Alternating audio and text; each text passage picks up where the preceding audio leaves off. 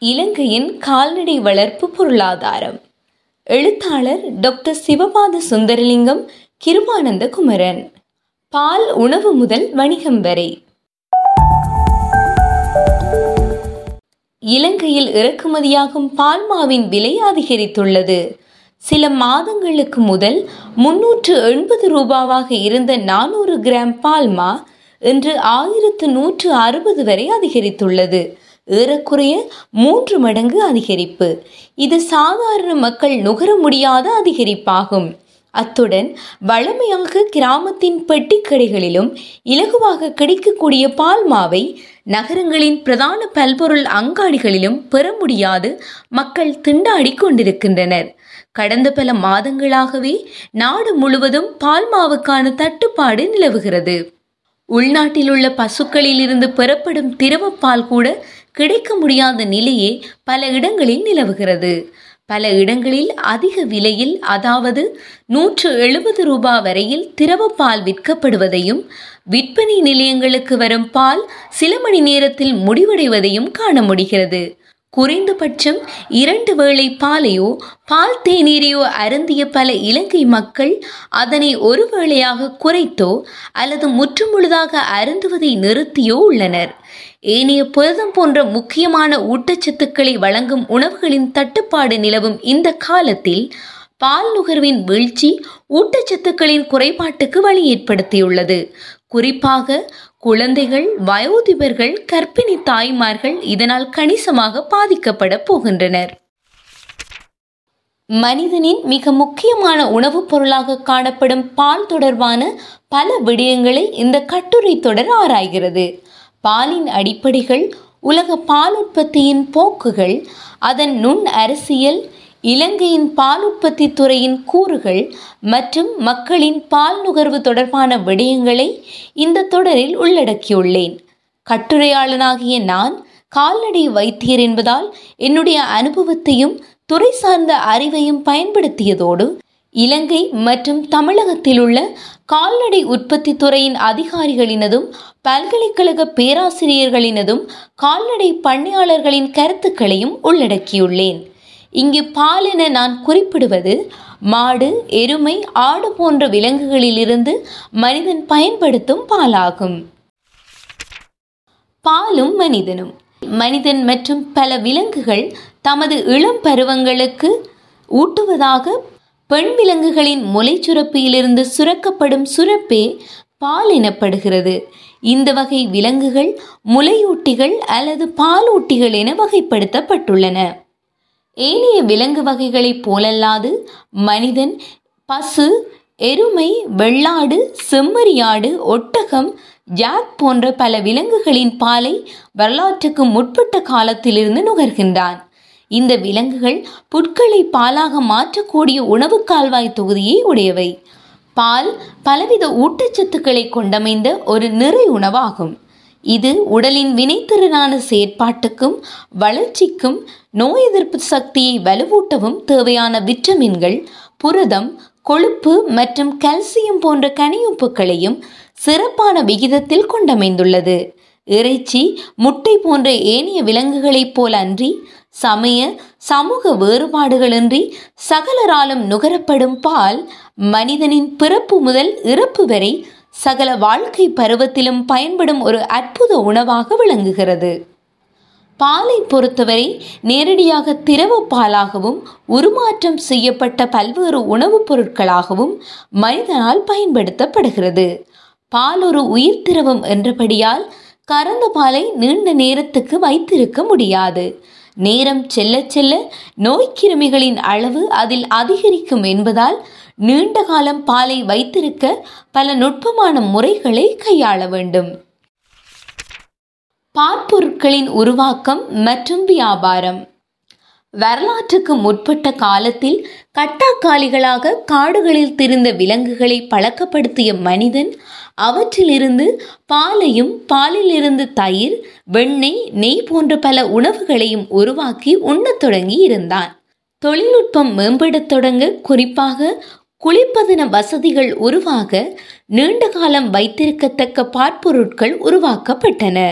பால் அதிகமாக கிடைக்கும் பருவத்தில் பால் பவுடர் போன்ற பல பொருட்கள் அதிகளவு உற்பத்தி செய்யப்பட்டு பால் கிடைக்காத பருவத்தில் பயன்படுத்தப்பட்டன. சர்வதேச போக்குவரத்து வசதிகள் மேம்பட அவை உலகில் பல நாடுகளுக்கும் விற்பனை செய்யப்பட்டன. முன்பு அருகருகே இருந்த வீடுகளுக்கு மட்டும் மிதமிஞ்சிய பால் விற்பனை செய்யப்பட்ட நிலை மாறி உலகில் ஒரு மூலையில் உற்பத்தியாகும் பால் பொருட்கள் மில்லியன் கணக்கில் இன்னொரு மூலைக்கு விற்பனையாகும் ஒரு மிகப்பெரிய வணிகமாக பால் வணிகம் மாறியுள்ளது.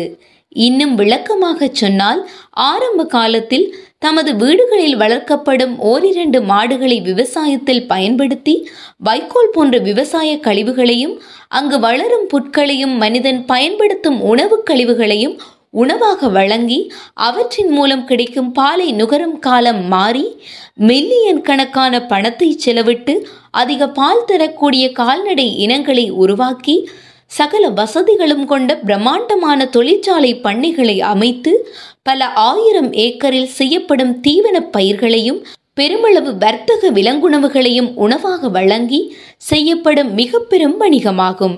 பல ஆயிரக்கணக்கான நேரடி மறைமுக தொழில்களை தனிநபர்களுக்கும் நிறுவனங்களுக்கும் நாடுகளுக்கும் ஏற்படுத்தியுள்ள பெருமதியான தொழிலாகவும் இது மாறியுள்ளது.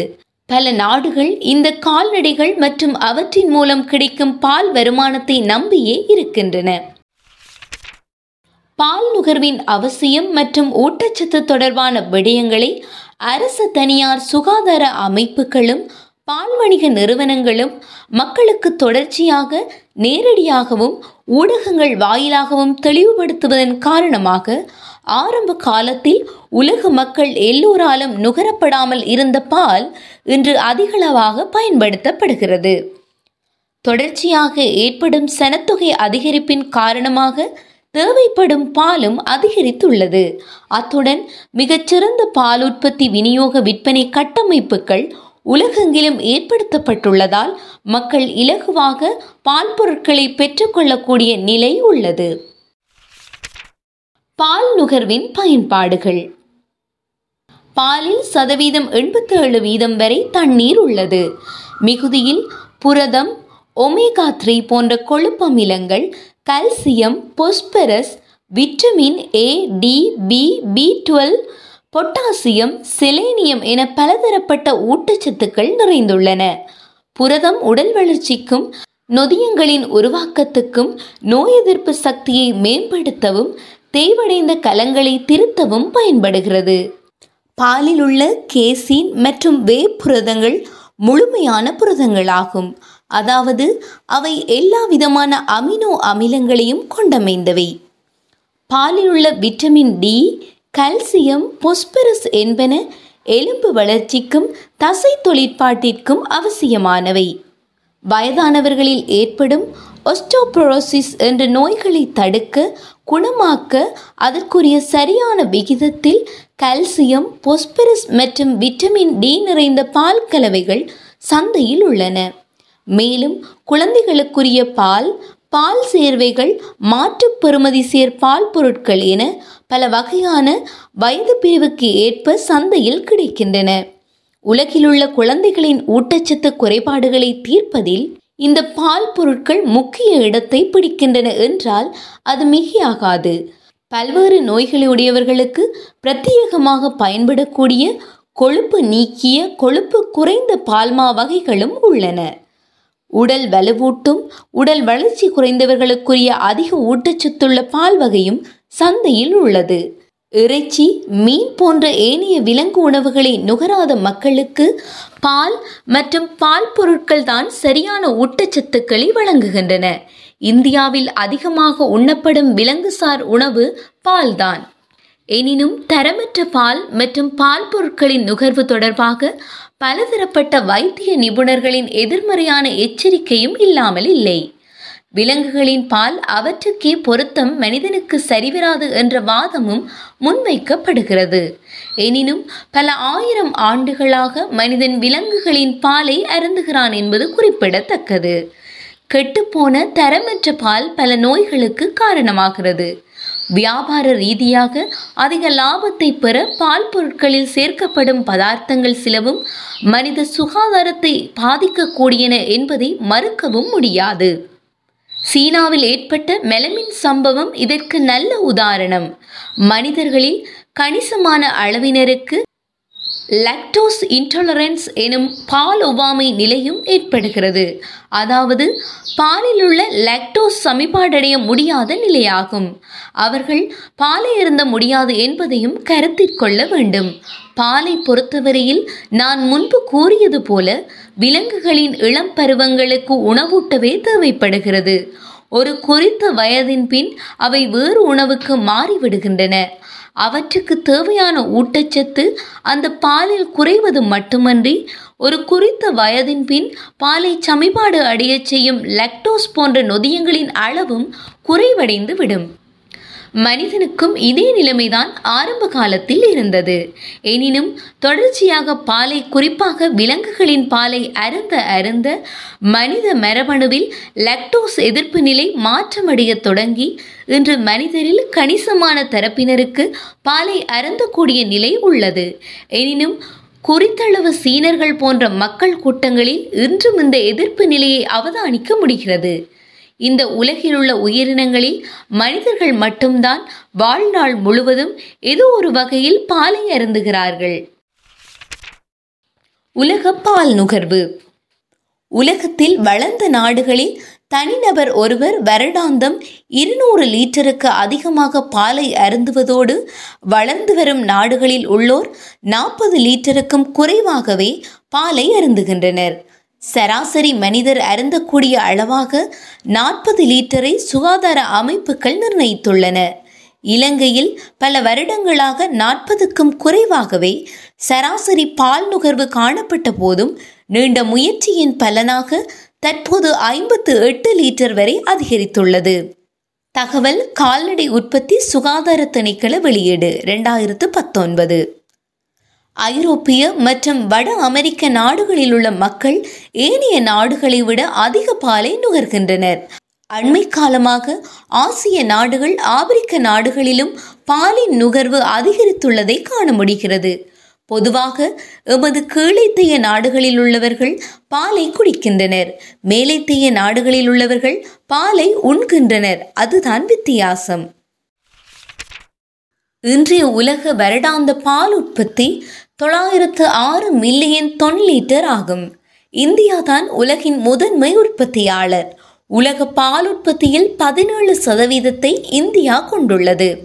ஆயிரத்து தொள்ளாயிரத்து எழுபதுகளில் இருந்து இந்திய அரசு டாக்டர் வர்கீஸ் குரியன் அவர்களின் தலைமையில் தொடங்கிய வெண்மை புரட்சியின் அடிப்படையில் இந்த முதல் நிலையை அடைந்துள்ளது. இந்தியாவின் பால் தொடர்பான வெற்றி கதையை தனியொரு அத்தியாயத்தில் காண முடியும். இந்தியாவை தொடர்ந்து அமெரிக்கா சீனா பாகிஸ்தான் ஐரோப்பிய நாடுகள் உள்ளன.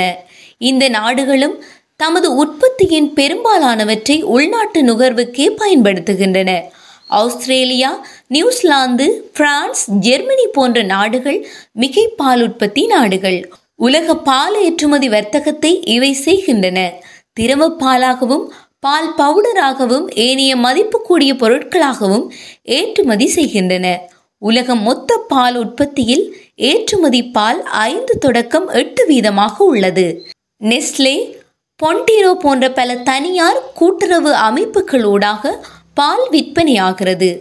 சீனாதான் உலகின் பால் உற்பத்திகளை அதிகம் இறக்குமதி செய்கிறது. அதனைத் தொடர்ந்து ஜெர்மனி ரஷ்யா நெதர்லாந்து போன்ற ஐரோப்பிய நாடுகள் சில அரபு நாடுகள் ஆப்பிரிக்க நாடுகள் பால் பொருட்களை இறக்குமதி செய்கின்றன.